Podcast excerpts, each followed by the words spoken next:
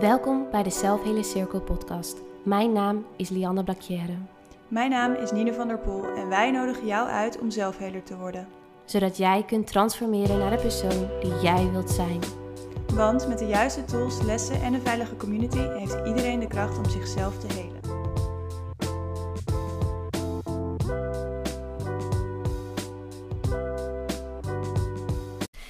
Dag lieve zelfheler, dag lieve luisteraar. Wat fijn dat je er bent en wat fijn dat je weer luistert naar een nieuwe Zelfheler Cirkel podcast. Welkom. Ja, we zitten er weer. We zitten er weer, we zijn er weer. We hebben weer de ruimte en de tijd kunnen creëren voor jullie om een podcast op te nemen. En ik ben super dankbaar dat jij ook de ruimte en de tijd creëert om deze podcast te luisteren.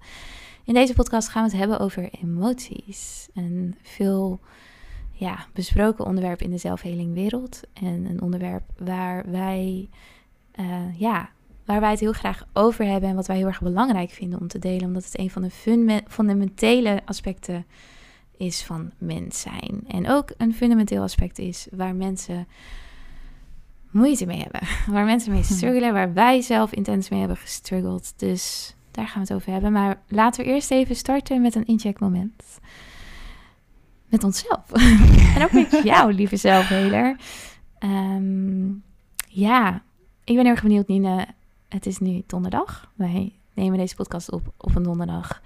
Dus dat is een beetje aan het einde van de week. Is wel leuk om even in te checken met wat is een inzicht wat jij deze week hebt gehad.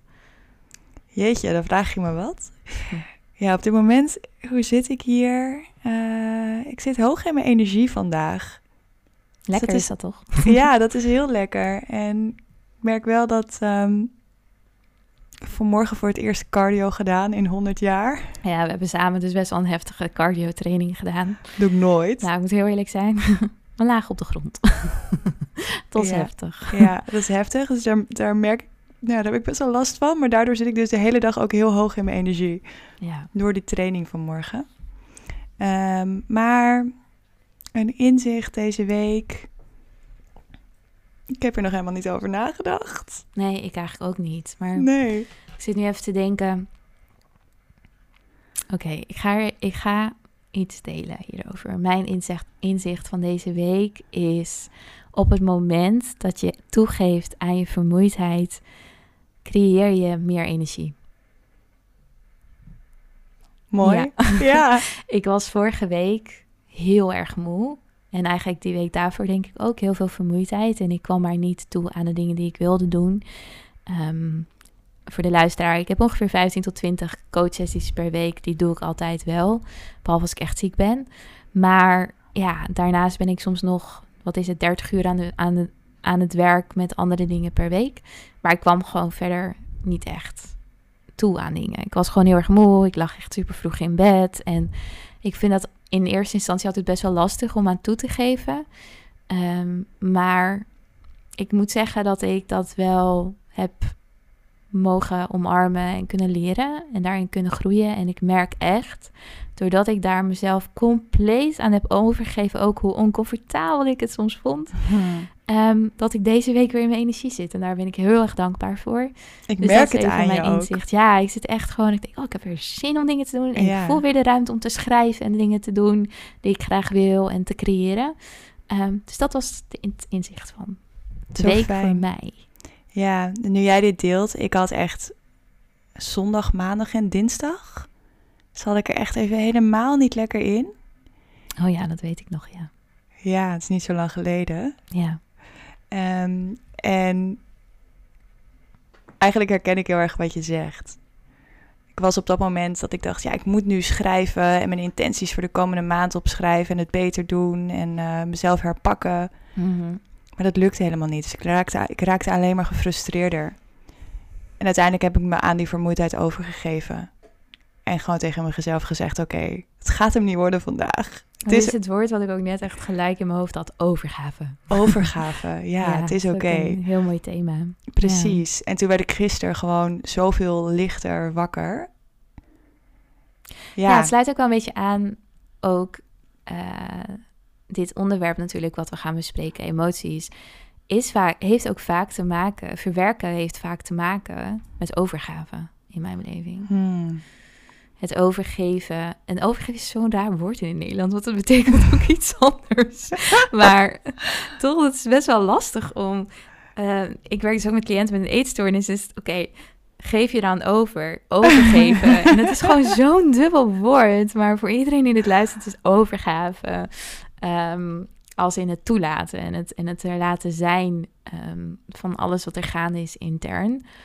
Dat is, ik vind dat wel echt een skill. Ja. Om te, en, en ook, het kan zoveel bevrijdend zijn als je merkt dat overgave steeds meer een onderdeel van je leven gaat zijn. Ook, aan, ook in de momenten dat je struggelt, bijvoorbeeld. Um, dus Zeker. Dit is iets wat ik echt heel erg heb geleerd ook in de afgelopen tijd, periode. Ja. ja. Wat, wat voor kracht er in overgave zit. Ja, ik herinner me nooit echt daaraan. Maar nu we het hier zo over hebben, denk ik, wow, ja, als je, als, zeg maar, ik merkte dus ook heel erg dat ik in de periode bijvoorbeeld dat mijn moeder overleed, dat ik ook echt die overgave kon tonen in alles wat er gebeurde. En dat het me zoveel rust gaf in het moment van, ja, ik kan er tegen vechten, maar het gebeurt. Mhm. Dus, en het is niet iets leuks wat er gebeurt, maar ik kan maar beter overgave tonen ten opzichte van de emoties die loskomen, maar ook ten opzichte van alles wat er gebeurt. Dus dat is een heel mooi woord, overgave. Ik ga hem onthouden. Ja. ja. Intentie voor de komende tijd, overgave. Ja. Aan alles wat er op je pad komt en wat er gebeurt en wat je voelt en wat je ervaart. Hier gaan we elkaar nog heel vaak aan herinneren. En jullie ook, zelfhelers. ja, ik ben echt benieuwd ook. Uh, heb jij een intentie gezet voor deze week? Overgave. dat ik weer zou gaan beginnen met journalen. Oh ja, dat had je ook in de, dat had ik community in gedeeld. Dat had ik in de journal community gedeeld. Ja. En vooral een stukje bewustzijn. Dus weer wat dichter bij mezelf komen, weer terug in mijn routine. Mm, mooi. Tijd voor mezelf nemen, zodat ik daarna vanuit creativiteit en enthousiasme met de dingen aan de slag kan waar ik mee aan de slag wil. Ja. Dus meer die verbinding met mezelf. Ja, mooi. En volgens mij heb je die wel nageleefd. Als ik het zo hoor en ook heb meegeleefd, aangezien we elkaar elke dag zien. nee, ja, dat gaat, uh, dat gaat goed tot nu toe. Fijn. Ja, mooi. En jij? Had jij een intentie gezet deze week? Ja, het is echt een hele goede vraag. Ik probeer het wel altijd te doen, maar ik denk dat ik het deze week gewoon heb vergeten. Als ik heel eerlijk ben. Maar. Je bent ook maar mens. Ik ben ook een mens, zeker. En ik heb wel veel gejournald. Deze hele week, überhaupt gewoon de hele week door. En dat was ook wel mijn. Ja, mijn intentie was eigenlijk. Ehm, ik doe wat ik kan en wat ik doe is altijd goed genoeg of genoeg. Dat mhm. had ik voornamelijk opgeschreven voor deze week. En dat gaf me al heel veel rust. Ehm, en mijn intentie, ja, wow, ik heb wel een intentie opgeschreven. Dat ik uh, beter voor mezelf ging zorgen. Hmm. Dus ook, ehm, ja, het zijn echt voor mij zijn het echt die kleine dingen. Dat ik wat langer onder de douche sta en dat ik mijn huidverzorging wat langer doe. En dan ook lekker bijvoorbeeld mijn kaken losmasseren in de ochtend en de avond. Mijn kaken gaan altijd super vast zitten als ik wat drukker ben. Mhm. En dan lekker met een olie dat losmasseer, weet je wel. En lekker mijn yoga routine doe in de ochtend. En mijn, mijn somatic sequence, dat ik echt die tijd daarvoor neem. En als ik daar eerder voor op sta, dan sta ik daar eerder voor op. En dat ik dat, ik dat juist ook ehm, heel fijn vind om te doen. Ja. Um, eigenlijk best wel, ja, eigenlijk best wel uh, een beetje hetzelfde. Ja. Hoe we erin staan. Ik merkte dus tijdens de nieuwe maan, afgelopen dinsdag. Als je dit luistert, was het ook afgelopen dinsdag als dit online komt. Ja, deze komt uh, over twee dagen online. Ja. ja. Um, met de nieuwe maan, toen merkte ik dat ik heel erg behoefte had om weer mijn routine. Same. Maar ik had ook meer energie. Ik weet niet. Nou, ik, ik had heel veel onrust en ik ik wilde heel veel, maar ik kwam nergens toe. Dat kwam pas een dag daarna. Toen pas ik kwam ik in die energie. Maar... Hmm. Heel veel energie om dingen te doen. En heel veel gewoon van bam, bam, let's go. Dat heb je ook wel ervaren volgens mij. Ja, ehm, zeker. oeps. ja, dus dat. Ja. Mooi. Emoties vandaag. Daar gaan we het over hebben. Ja. toen, toen Prachtig ik dus, onderwerp. Ja, ik heb de module over emoties, want er staat, nou ja, de eerste module van de zelfhele cirkel gaat over emoties. Ja. Toen ik de module ging volgen, en in een van de eerste lessen ging het over emoties en gevoelens. En ik wist eigenlijk niet eens het verschil tussen die twee. ja, ik weet nog dat jij mij dat appte van... Wow, dat is echt dat is de eerste les. Het verschil tussen emotie en gevoel. Huh, ik wist dit helemaal niet. Ik wist niet dat daar een verschil tussen zat. Ja, Nee. ik ook niet hoor, tot eh, twee jaar geleden. Nee, het is best Maar- wel lang geleden alweer dat ik het, dat ik het zelf heb eh, doorgelopen, de module. Ja, Maar dat was mijn eerste inzicht. ja.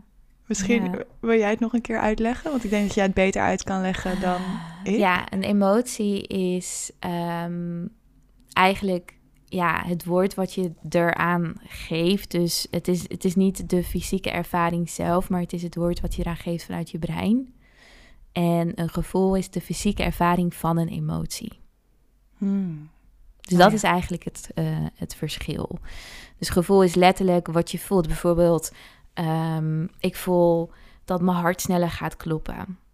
En een emotie die ik daaraan kan koppelen is bijvoorbeeld angst.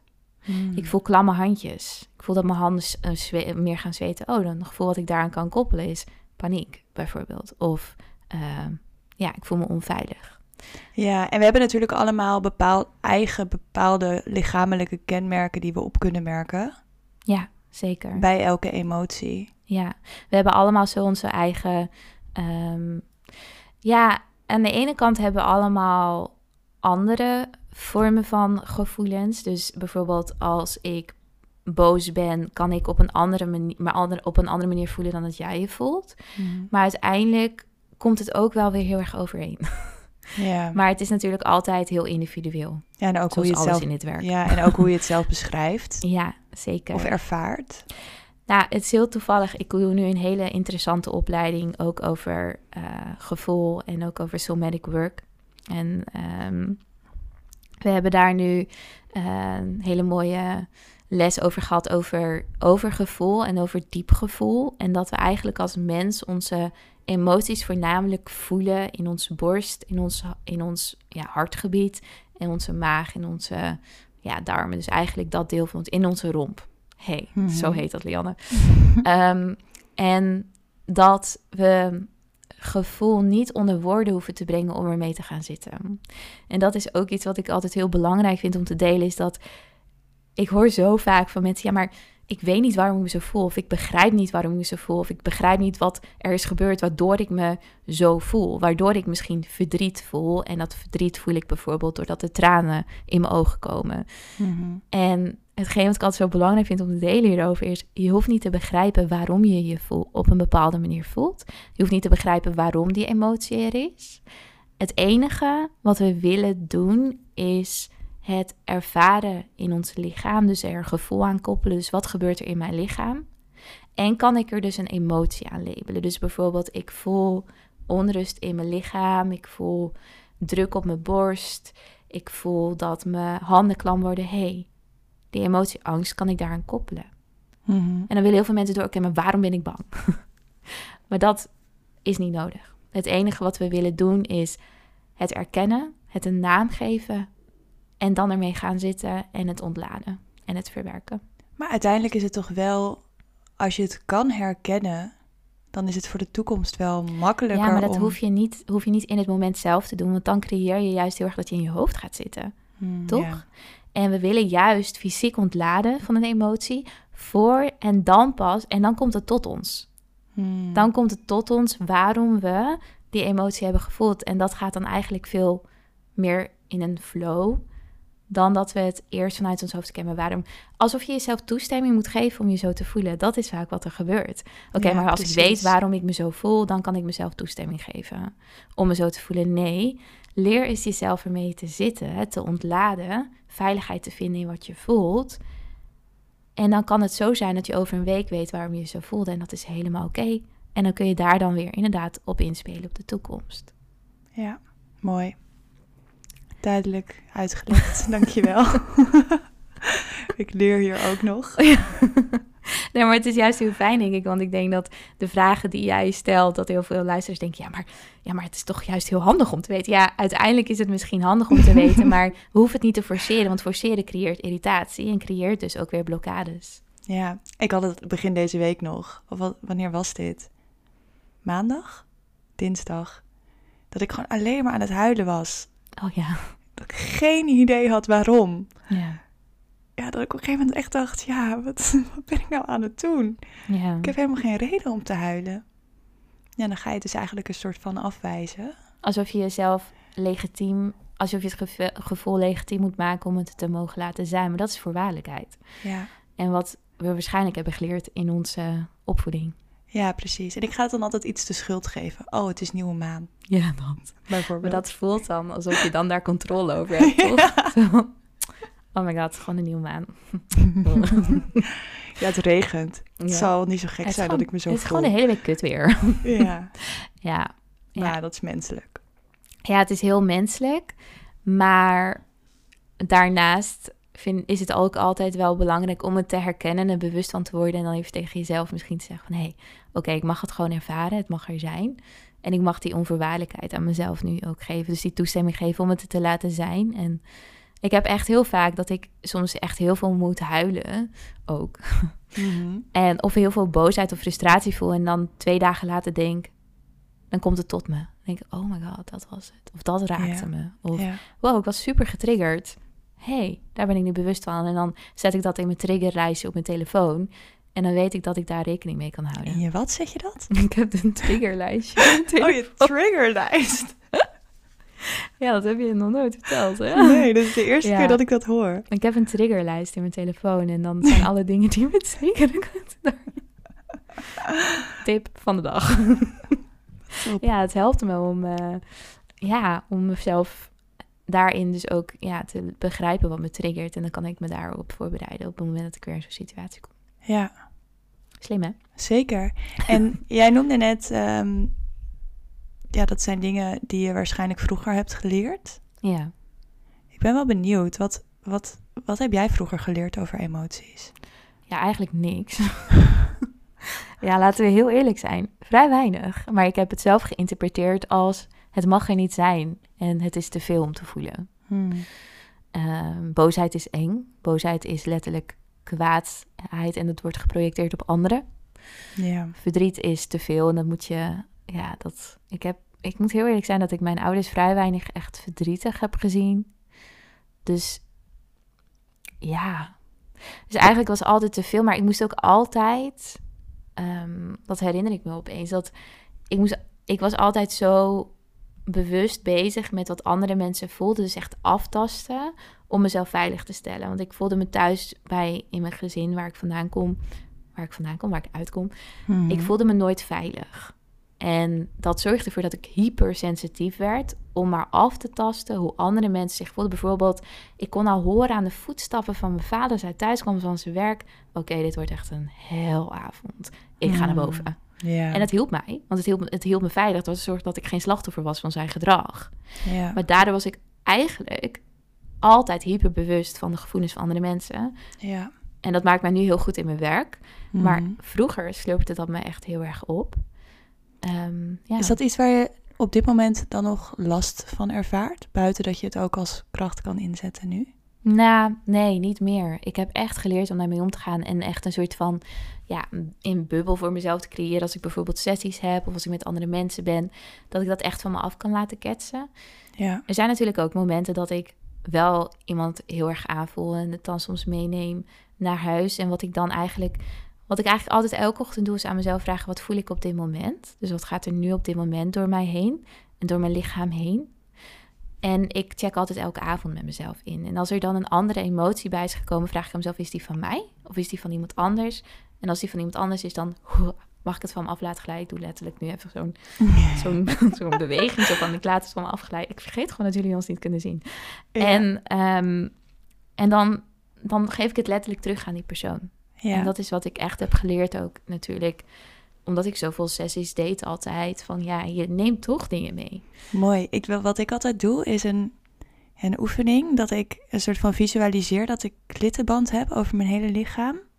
Ja. En dat alles van alles om me heen daaraan aan vastplakt. Van alle mensen om me heen en alles wat ik niet meer met me mee wil dragen.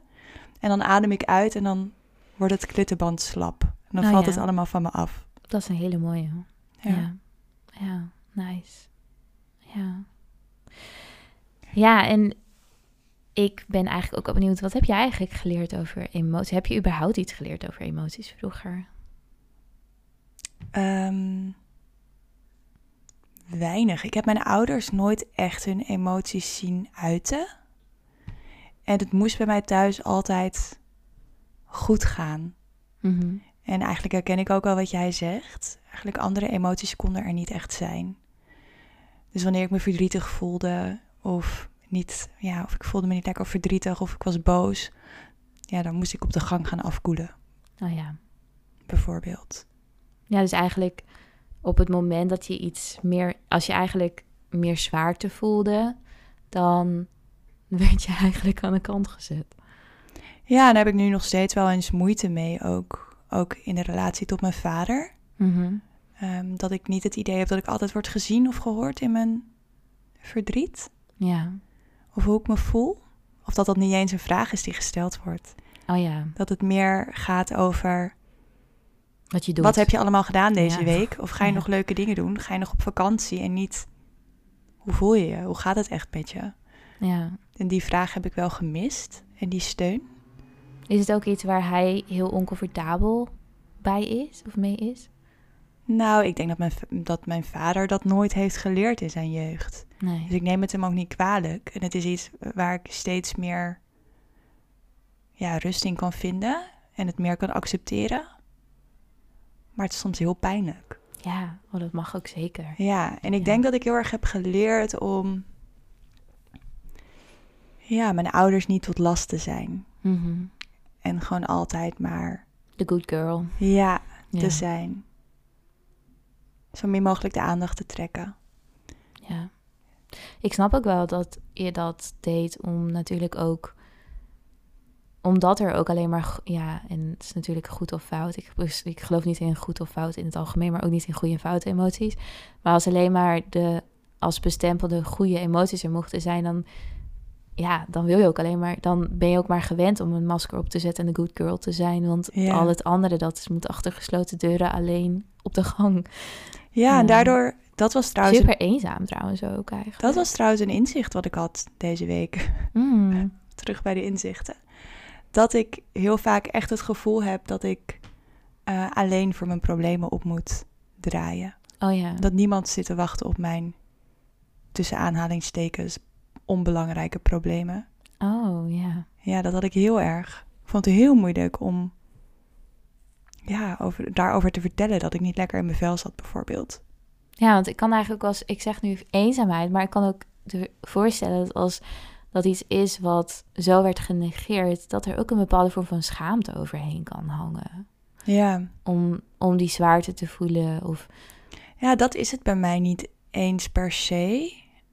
Maar meer dat gevoel dat ik er alleen voor moet opdraaien. En dan vervolgens, omdat ik dus mensen dan van me afstoot, voel ik me heel eenzaam. ja.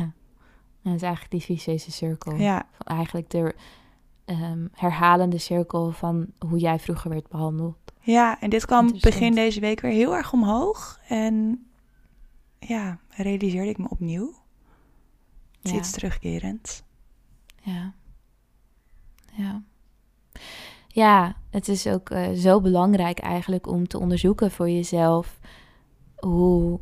En ook heel interessant. Het is belangrijk, maar het is ook heel interessant ook om nieuwsgierig te zijn naar hoe je ouders met emoties omgingen. Want dat is letterlijk wat je onbewust meeneemt. Zonder dat je het misschien zelf wilt. Maar het is altijd een. Ja, je kopieert altijd het gedrag van je ouders. Ja. Ja. ja, bewust of onbewust. Ja. Ja, dus het kan zijn dat je je eigen emoties negeert omdat je ouders dus jouw emoties negeerden. Ja, het kan zijn dat je altijd. Het kan zelfs zijn dat je verslaafd bent aan een gevoel van. ehm, ja, een adrenalinegevoel van, van angst. Omdat er vroeger veel onveiligheid thuis was. En dat, dat mocht Ja. er dan wel zijn, weet je Ja, wel. en geluk is dan niet. herkenbaar. Ja. Ja, ja, of bijvoorbeeld dat, ehm, ja, dat, dat, dat je ouders altijd zeggen, ja, kop op, weet je wel. Er is niks aan de hand, niet zo zeuren. Nee. Ehm, dat is een uitspraak die ik heel vaak heb gehoord, namelijk. En dat ik daardoor zo gewend was om alles maar te onderdrukken wat ik voelde. Uh, niet alleen emotie, maar ook vermoeidheid bijvoorbeeld. Ja. En dat, ehm, ja... Ja, dus dat is echt heel interessant om dat dus voor jezelf te onderzoeken. Uh, hoe ben ik, hè, in wat voor gezin ben ik eigenlijk opgegroeid? Hoe ging mijn vader met emotie om? Hoe ging mijn moeder met emotie om? Ja. En niet alleen met verdriet, boosheid, eh, eh, angst en de, ja, de wat zwaardere emotie, maar ook met geluk en met liefde. Want ik zag bijvoorbeeld mijn ouders vroeger ook nooit echt liefde tonen naar elkaar. Oh nee, ik ook of niet. Ik, heb, ik kan me gewoon niet herinneren wanneer ik mijn ouders ook echt hoorde schaterlachen. Ik, heb dat, ik kan me het gewoon letterlijk niet herinneren. En dat zijn ook hele belangrijke emoties. Als je daar niet mee bent opgegroeid, dan is dat ook niet genormaliseerd voor jezelf. Nee, zeker. Mijn vader zei dit een tijdje geleden tegen mij. Dat hij dat heel moeilijk vond, omdat hij mij en mijn broertje nooit heeft laten zien wat liefde is. Ja, Het is heel dat mooi is dat hij dat... bijzonder dat hij dat zo zei. Vond ik heel mooi. Ja, dat deed me heel veel dat hij dat zei en dat hij daarover na had gedacht. Maar ik, Weet- ja, ja. maar ik weet dus ook nog vroeger dat mijn oom en tante dat ze elkaar dan een zoen gaven. Oh, dat, en dat, dat- dat ongemakkelijk vond. Dat mijn broertje en ik dan echt zo, eh, gadver, eh, wat zijn zij Ik doen? ook altijd. Ja, Wat is dat? Oeh, ongemakkelijk. Oh, awkward. ja, daar is totaal niet bekend mee. Nee, same. Nee. Nee. dat ervaar, dat had ik ook wel. Weet je wat ik altijd denk aan liefde en zelfliefde is... Ik geloof altijd dat we liefde zijn als mens. Maar dat wat we erover hebben geleerd... dat dat Mhm. ervoor zorgt dat we daarin blokkeren. Maar dat is weer een heel ander onderwerp. Gaan we het later een keertje over hebben. Sorry. ik was even over deze filosofische opmerking aan het nadenken. Ik ga er een keer over schrijven. Als Ja. die eh, Instagram post, eh, dan ga je, moet je maar even delen op de zelfhelers. ja, is goed. Ja, en ehm, ik ben nou natuurlijk heel erg benieuwd. Jij hebt die hele emotiemodule heb je doorgelopen. Ja. En ik ben heel erg benieuwd of jij kunt uitleggen aan een luisteraar... waarom het zo belangrijk voor jou was om over deze emoties te leren. Mm, ja, het gaf mij heel veel inzicht in eh, ook wat er lichamelijk bij mij gebeurt op het moment dat ik een emotie ervaar. Mhm. Dus dat hielp mij heel erg. Eigenlijk sindsdien ben ik me super bewust als ik bijvoorbeeld spanning in mijn kaak voel. Ja. Het is een, bij mij een hele duidelijke eerste aanwijzing dat ik eh, stress ervaar of paniek of iets in die trant. Dus ik ben me bewuster van al die lichamelijke sensaties op het moment, zodat ik er eerder ook iets mee kan doen. Ja. Mhm. Dus dat is heel fijn. En ik ben ook wel. De emotiemodule en het doorlopen daarvan heeft me ook heel erg geholpen bij eh, het verwerken van emoties. En alle tools. Ja, dus komen natuurlijk heel veel tools voorbij. En heel veel Ja. uiteenlopende tools. Want er zijn zoveel. Er is Ja. natuurlijk ook heel veel theoretische kennis waar je doorheen gaat. Ja, en ik vond uiteindelijk ja, de opdrachten daarin. Dus echt het, het herkennen van bepaalde emoties en bepaalde lichamelijke sensaties. Maar ook de inzichten die ik daarna heb opgedaan aan het koppelen van bepaalde situaties aan bepaalde emoties. Het heeft me heel veel nieuwe inzichten gegeven. Ja. En vervolgens het verwerken ervan. Want dat is, ja, dat is voor mij. Ik ben heel lang keihard weggerend voor mijn emoties. Of ik dacht eigenlijk dat ik ze niet eens kon voelen. Hmm. Heel veel mensen zeggen dat. En dan zeg ik altijd, oké, maar ga maar eens naar je hart, hart toe. Of bijvoorbeeld naar je buik. En wat voel je daar? En je voelt altijd iets. Er zit Ja. altijd iets. En het is het meest fundamentele van mens zijn is voelen. Want anders zou je niet meer leven. Het beschermt je. Ja, maar het is, bij mij was het echt mijn hele helingsreis. Toen ik voor het eerst, eh, toen dat begon, toen ik voor het eerst bij een psycholoog ging lopen, toen ging het heel erg over mijn gevoelens. En dan moest ik een boekje bijhouden met wanneer ik de basisemoties voelde. Mhm. Of per dag welke basisemotie ik voelde. Nou, ik zat daar dan met dat boekje. Wist ik veel. Ik ja, had dat echt is best geen een idee. moeilijke opdracht als je niet eens begrijpt wat emotie nou eigenlijk is. Of gevoel, of hoe dat manifesteert in je lichaam. Nee, Dat is best wel lastig eigenlijk. ja. Ja. nou, dat is de reden waarom we de informatie allemaal in de module hebben staan. Omdat Ja, ook... Waarom je meer informatie nodig hebt. I know, ja, je kan... Ja, ga maar even zitten en eh, ga maar even voelen wat je voelt. Ja, zo werkt het niet. Want er zit Nee. zoveel verhalen omheen. En zoveel... Ja, het zit verwikkeld in zoveel onderdelen in je, in je leven. Ja, eh, emoties. En het is gewoon letterlijk het fundament van mens zijn. We worden geboren huilend, krijzend. Dat is emotie. ja. We worden geboren niet met de mogelijkheid om te praten en woorden te gebruiken, maar waar wel voelen en Mhm. aanraking. Dat zijn twee van de fundamentele dingen van mens zijn. Van hoe we op deze wereld komen. Aanraking en voelen. Dus je bent hier als mens mee geboren. En het is eigenlijk letterlijk teruggaan naar je essentie. Dat is wat we doen in voelen en emoties te laten zijn. En dat Ja. is waarom het zo belangrijk is om erover te leren. Om die relatie tot jezelf ja, te helen. En met jezelf te kunnen verbinden. Maar ook met de mensen om je heen. Want op het moment dat jij je emoties kunt reguleren en er laat, kunt laten zijn, kun je andere mensen die ruimte ook eh, geven. En dat creëert verbinding met elkaar. Ja, ik moet zeggen dat ook wel sinds ik dit in mezelf ben gaan helen, dat mijn relaties tot anderen echt veel meer verdieping hebben gekregen. Ja, ja dat Ja. snap ik. Kan ik me heel goed voorstellen. Ja, het is echt een heel mooi besef. Ja. Ja, en ik kan me ook voorstellen dat als je dit luistert en je denkt, ja, ik, of ik, ik, ik weet niet hoe de fuck ik moet voelen. Of ik, ehm, als, ik, als ik alles laat zijn, is het overweldigend. En dat kan ik me heel goed voorstellen. Ik heb die overtuiging ook zo lang gehad dat, oh my god, als ik alles wil laten zijn, dan is het Ja. overweldigend. Maar het is overweldigend omdat je het zo'n lange tijd hebt onderdrukt. En als jij de juiste tools hebt, geloof mij, dan kun je jezelf doorheen laten leren dragen. En ook wetende, ja, ook in je achterhoofd wetende van... hé, hey, dit is het meest natuurlijke wat er bestaat. Ik kan dit. Omdat het er is, weet ik dat ik mezelf hier doorheen kan dragen.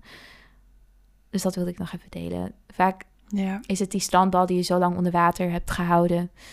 En dan doe je er één hand af en dan kan die andere hand er maar ook niet meer onderhouden. En dan ja. gaat het allemaal, komt het er allemaal uit en het is oké, laat, laat het er maar uitkomen. En dat is je startpunt. ja, op het alles moment. van.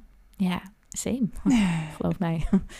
Ja, we hebben het eigenlijk al heel veel gehad ook over copingstrategieën. Misschien is het wel leuk om één te delen die ik altijd inzet. Ja. Eigenlijk is het gewoon zijn met de emotie voor mij nu. En in Mhm. eerste instantie is dat misschien te lastig als je dat niet kent. Mhm. Maar voor mij het overgave, wat we net natuurlijk aan het begin van de podcast ook delen, overgave aan de emotie. Het ermee zijn zonder dat je iets moet. Je moet er niks mee. Je hoeft er niks mee. Het enige wat het wil is aandacht. Ja. Aandacht doordat je ermee gaat zitten en misschien rustig aan er doorheen bewegen. Ik ga letterlijk nu bewegen, dat is echt heel grappig altijd. Mijn cliënten moeten ook altijd lachen als ik dat doe. Rustig aan de heen, doorheen bewegen. En, en soms ja. Ja, jullie mij niet. Ehm, misschien kunnen we ooit een keer fancy podcast doen met ook met beeld. Sowieso, komt er. Dreaming on. Ehm, en soms helpt het om gewoon eerst even je handen te shaken. Even heel intens te ademen. In kussens te slaan is ook een van mijn copingstrategieën. En soms is mijn copingstrategie ook gewoon een film kijken. Om even Ja. die afleiding, om het zo even te parkeren.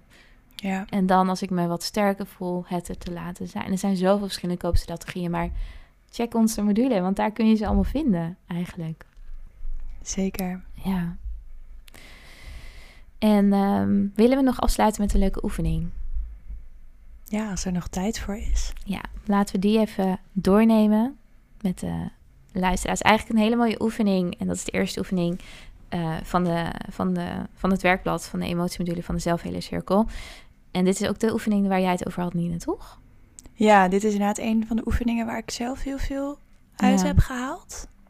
Ja. Dingen die ik nooit gerealiseerd had, dat dat met elkaar in verband lag. Ja, want de eerste stap eigenlijk, als het gaat om gevoel en emotie, het, het, het werk doen om, om dat er meer te laten zijn in je dagelijks leven en überhaupt te erkennen in je dagelijks leven, is bewustwording.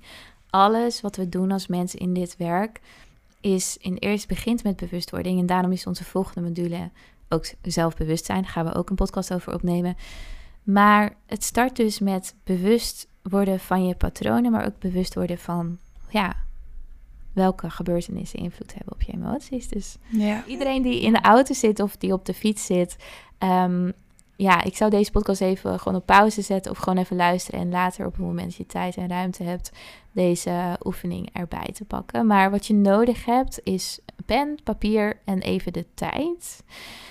Ehm, en ik nodig je uit om drie kolommen op een papiertje te maken.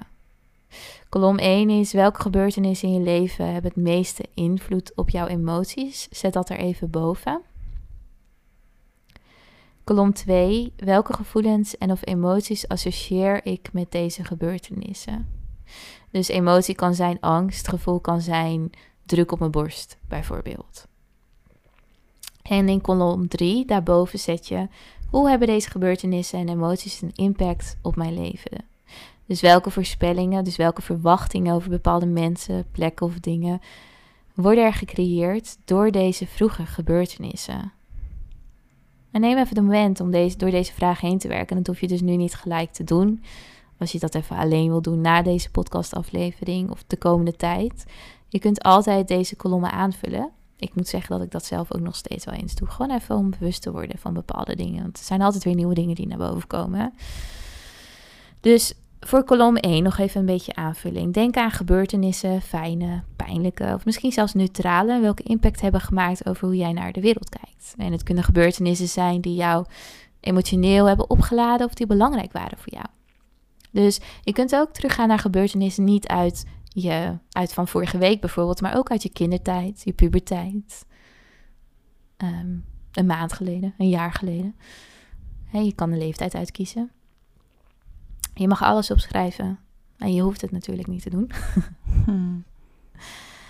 En kolom 2, denk eens aan alle emoties die je met deze gebeurtenis associeert. Wanneer je hierover nadenkt, hoe voel je je? Welke sensaties merk je op? Schrijf een aantal van deze sensaties en gevoelens op naast de gebeurtenis die je in kolom 1 hebt gezet.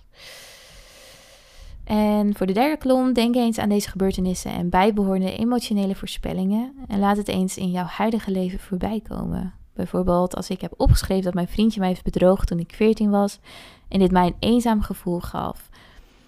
Gaf dit mij ook veel pijn en het liet me eigenlijk waardeloos voelen.